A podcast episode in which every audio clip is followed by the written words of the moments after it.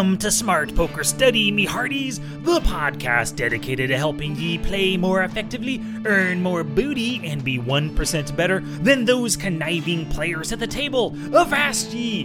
Raise the yardarm, scrub the decks, man the cannons, and perk up your ears, boys and girls. I'm your host, the Dread Pirate Sky.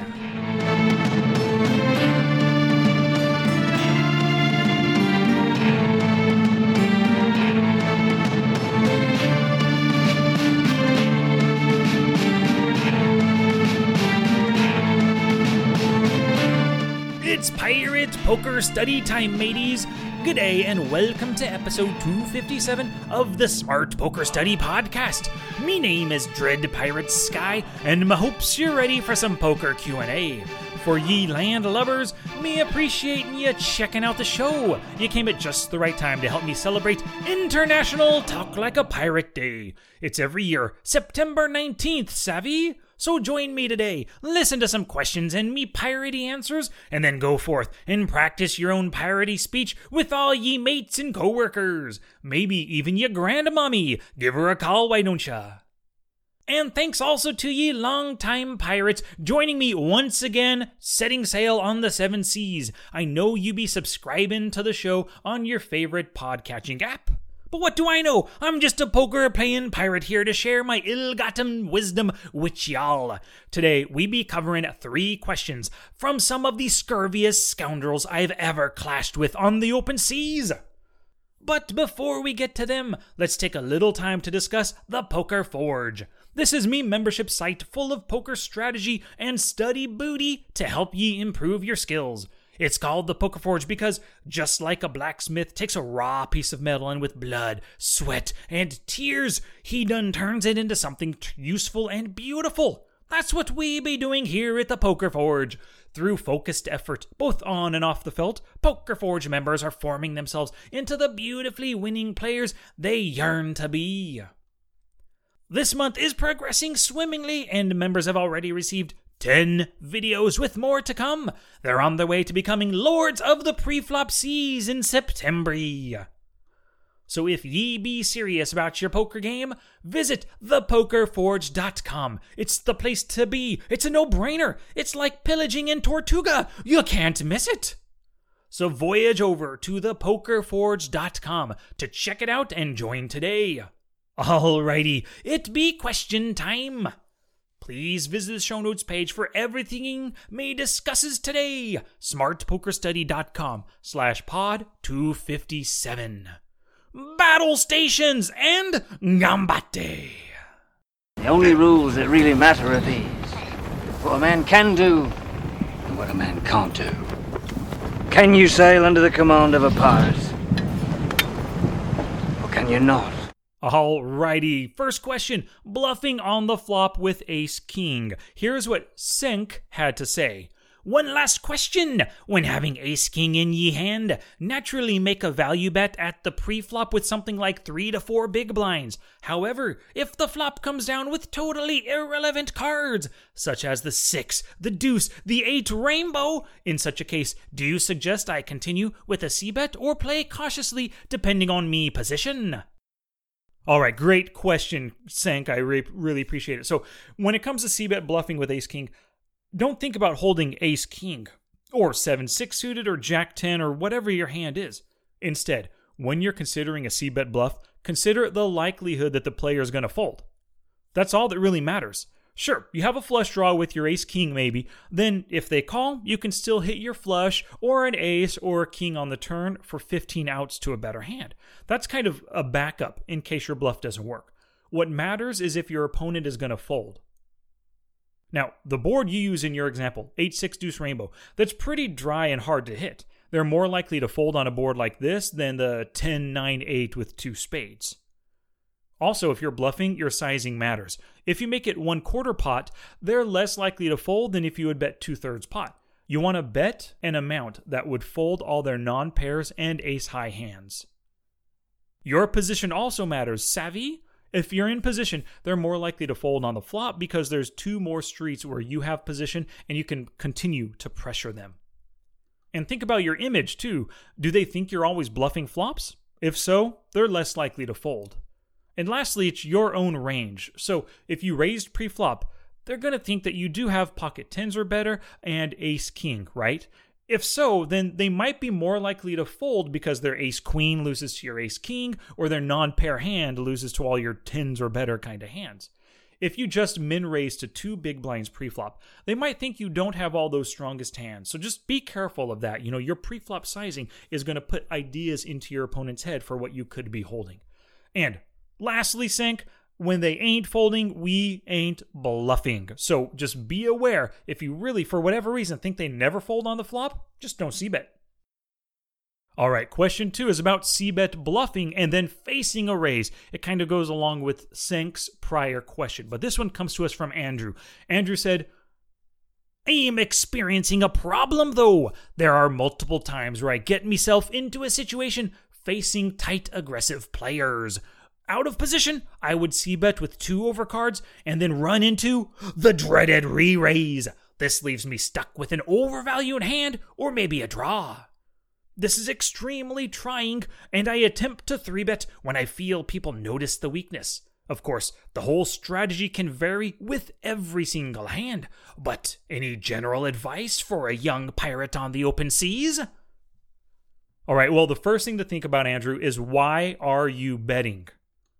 Your example is a c bet bluffing situation. So you're bluffing, so when they re raise, it should actually be an easy fold most of the time because you made the bluff expecting them to fold because they don't have a pair or they don't have a good draw on this board much of the time.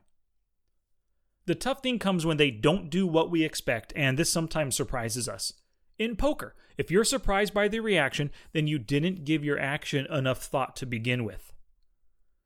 Now, what happens here is you faced a raise when you wanted them to fold. You know the best play is to fold, but then you think about the equity you're giving up or the chance that they're just bluffing you. What a bummer to ditch the two overcard hand or potentially letting them pull off an easy bluff.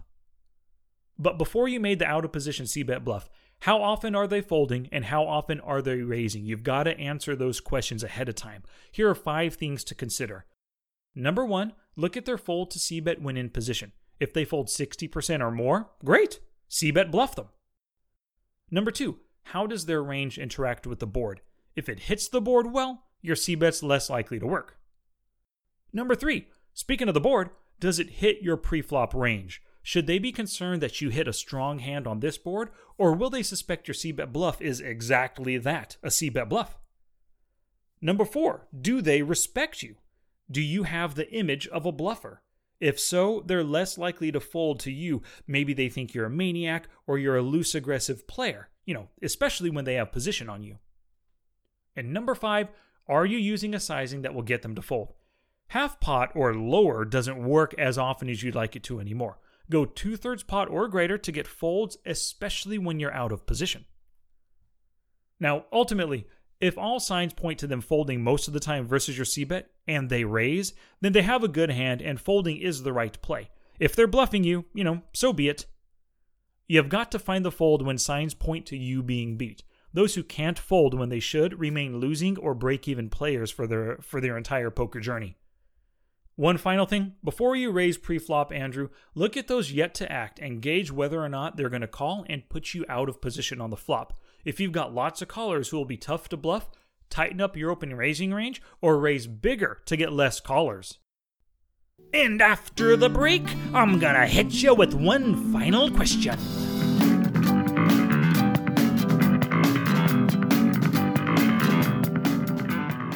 Alrighty, a few shoutouts today. Soul Code purchased Poker Tracker 4 through my affiliate link. He went to smartpokerstudy.com slash pokertracker4, realized that this is the poker software that he's been missing his entire life, and he picked it up. And in thanks for that uh, support of the show, I sent Soul Code my smart HUD for Poker Tracker 4. Now he's got the best HUD in the business. And also, Steph Kustin purchased the HUD directly from me. She already had Poker Tracker 4, so no need to get the software. But she did need the best HUD in the business. So she went to smartpokerstudy.com slash smarthud. She checked out what the HUD is all about. She realized, damn, this is what I've been needing. So she picked it up. Thank you very much, Steph. And also, Richard Cannell purchased two of my webinars Playing to Learn, a micro stakes webinar, And he also picked up Poker Mathematics. Thank you so much, Richard. If you want one of these webinars for yourself, just go to the show notes page. Oh, and then can't forget this. Speaking of the poker mathematics, Addie picked that one up as well. Thank you very much, Addie. You and Richard are going to have there's so much information there, so much so many different math concepts, but that webinar is going to teach you all of them so you're going to be able to use it on the felt. All right, me hearties, let's get back to the questions.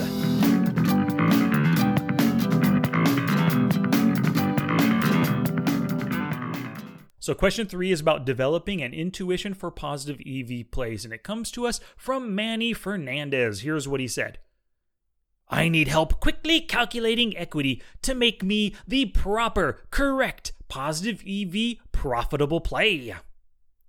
Well, thanks for that question, Manny. So, I don't actually try to calculate EV for anything.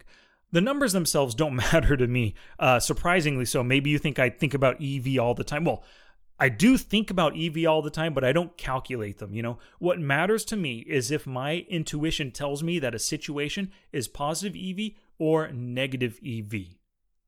Positive EV means that I can expect this play to be making me money in the long run. Negative EV means it's a negative play to make. So I treat EV like a mindset, not an actual calculation to base decisions on. So, for example, calling with a hand like King 9 suited in the hijack it's not really a money making play because I'm just inviting a lot of other people to call behind, or I'm inviting an aggressive player to 3 bet squeeze. If I do happen to get to the flop with King 9 suited, I really need to flop something nice to earn any money with it, like 2 pair or better, right? That happens super infrequently. So most of the time, I'm going to end up check folding or just folding in position on the flop. So, because of these things, I know that calling with King 9 suited is not a positive EV play, so I'm better off just folding it or turning it into a potential 3 bet. The way I develop my intuition for positive EV versus negative EV plays is by reviewing hands off the felt. The more hands you review, both winning and losing hands, the more mistakes you're going to catch yourself making. Every mistake is a negative EV decision, and catching these constantly will allow you to spot patterns in these mistakes. So, for example, you might catch yourself open raising, then calling three bets with ace 10 suited you realize as you do some hand reading exercises and you assign your opponent's ranges that they never have a hand worse than ace 10 suited when they 3 bet you. So, you realize you should never be calling their 3 bets with a hand worse than their range. Blammo! Lesson learned and hopefully future negative EV decisions avoided.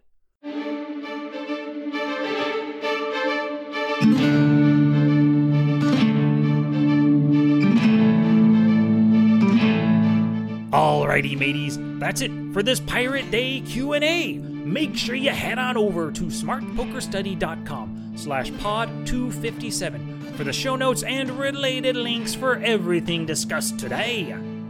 Thanks as always for listening, and I will be back next week with a brand new strategy episode. If you enjoyed today's piratey Q&A, I invite you to check out thepokerforge.com this is the essential resource for any poker player or any swabby pirate at any stage of the game, especially if you want to become a profit maker in the preflop stages, because that's what we're all about in the month of September. So check out thepokerforge.com today.